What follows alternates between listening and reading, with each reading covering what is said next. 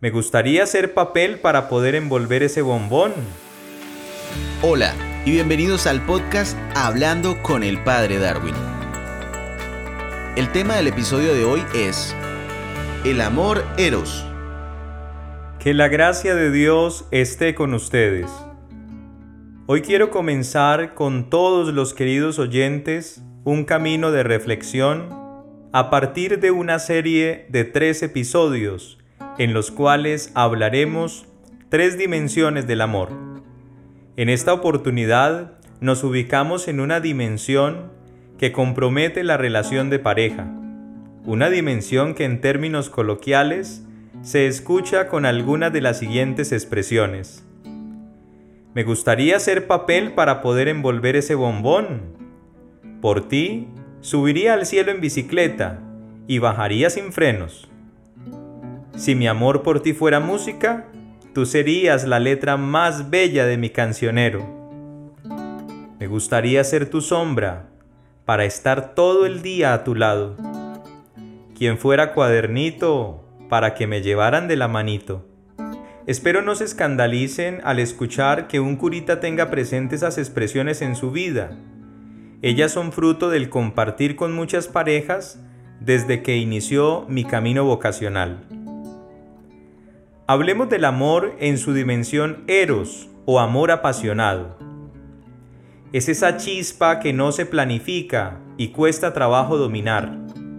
Para los cristianos católicos es algo santo y a la vez bueno, que tiene que ser purificado y encauzado hacia el bien. Este amor es el romántico que desea, que busca satisfacción sexual Dios lo ha hecho de manera que haya un fuerte deseo físico del uno por el otro, pero que se exprese en el deleite de vivir mutuamente su sexualidad. Eso sí, de una manera libre, responsable, exclusiva y comprometida. No olvidemos estas cuatro realidades. Es el amor que debe darse dentro del matrimonio, junto con el amor filia y el amor ágape, que ya abordaremos en los siguientes episodios de esta serie. Los tres amores son necesarios dentro del matrimonio, porque requiere entrega total, compromiso, fidelidad y amor sobrenatural.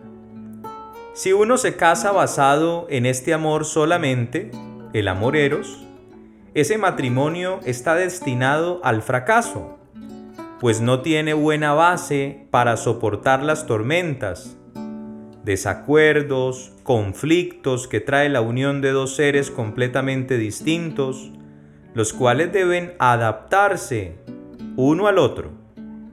Entender eso de ser una sola carne y entender eso de hasta que la muerte los separe. El Papa Francisco en el documento La Alegría del Amor habla de la importancia de valorar la belleza, no como un fin para el placer, sino como una cualidad de reconocer en el otro lo que verdaderamente lo hace bello, es decir, su carácter sagrado, el ser persona, el ser hijo de Dios. Las ilusiones de este mundo nos hacen pensar que el amor eros es la reducción de lo meramente erótico, provocativo, sensual, lo que descontrola la mente. Pero para el cristiano, el maduro, el que piensa de manera sabia, es un amor que da pasión porque genera complemento perfecto, donde encajan y se corresponden las personalidades, los temperamentos, las luchas comunes, el encuentro con Dios y sobre todo la felicidad no por el placer por el placer, oíganlo bien, no por el placer por el placer, sino por el permanecer, un permanecer en el tiempo no aguantando, sino siendo más bien soporte el uno para el otro. Es una dimensión del amor que nos permite desear al otro no para un momento, sino para toda la vida. No vayan a pensar entonces que es una especie de posesión, de celos enfermizos, o peor aún, la coacción de la libertad. No, no, a eso no me refiero. Es ante todo un amor que, así como desea, cuida, confía y acompaña al enamorado. Hay que aclarar que la satisfacción sexual no es la búsqueda reductora del placer venéreo, pues es, ante todo, experimentar la alegría de compartir los sexos y llegar a la entrega responsable y madura en una relación sexo-genital, cuyo fin es la unión íntima de la pareja, que verdaderamente está segura de amar cuando se llega a la alianza matrimonial. Los noviazgos son la antesala del amor maduro, en los que se pone a prueba esta dimensión eros, pues en un noviazgo se fundamentan las bases para la entrega generosa de quienes apuestan por amar no de cualquier manera, sino a la manera de Dios, la manera más especial, a plenitud. De ahí que en el noviazgo la pareja está llamada a conocerse y aprender a compartir muchos momentos donde prime la relación de ambos sexos para que después de hacerlo estén dispuestos a entregarse en alma y cuerpo al constituirse por un vínculo serio y sagrado en una comunidad de vida y de amor. Eso es el matrimonio una comunidad de vida y amor. Cuando se saltan estos conductos, lastimosamente muchas parejas no encuentran sabor a su relación.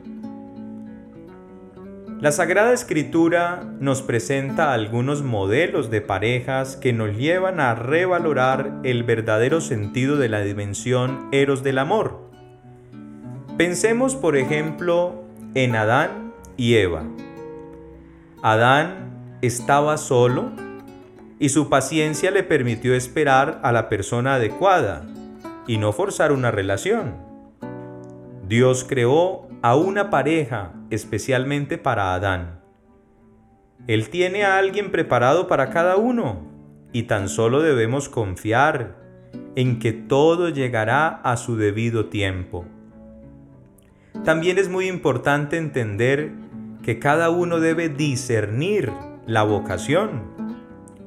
Podemos ser felices y santos siendo casados, solteros o consagrados a Dios, si nos damos el lugar que nos corresponde y valoramos el carácter sagrado que nos acompaña a todos.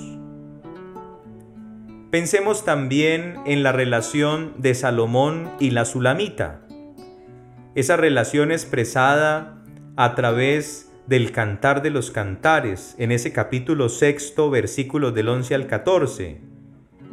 Y lo expresa de la siguiente manera. Yo soy para mi amado y su deseo tiende hacia mí.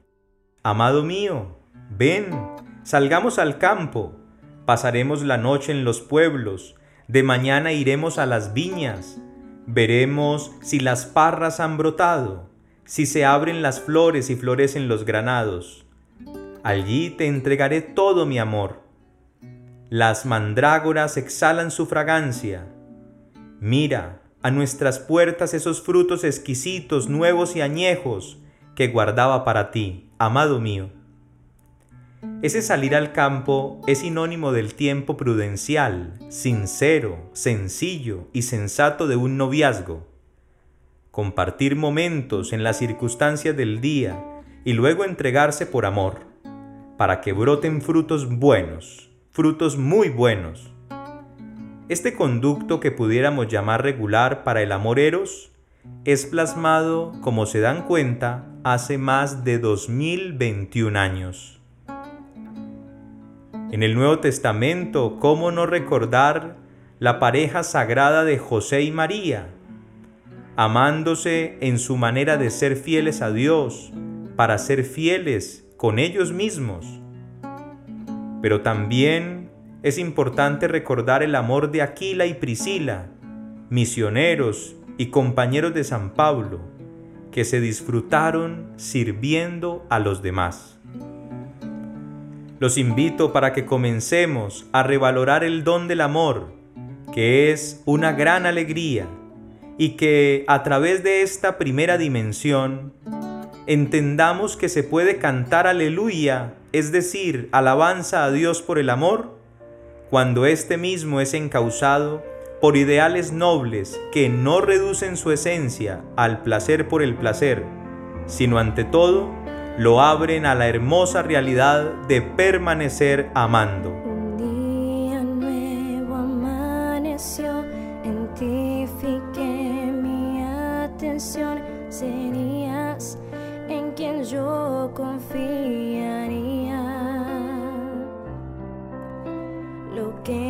Empezó en una canción, de pronto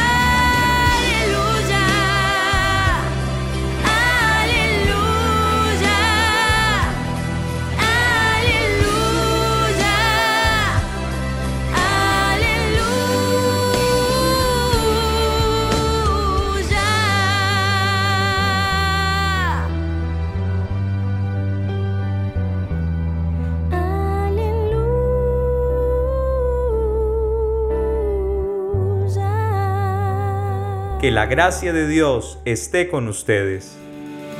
Este es un podcast semanal y podrás encontrarnos en casi todas las plataformas de podcast e incluso en Facebook, así que no te pierdas ninguno de nuestros episodios.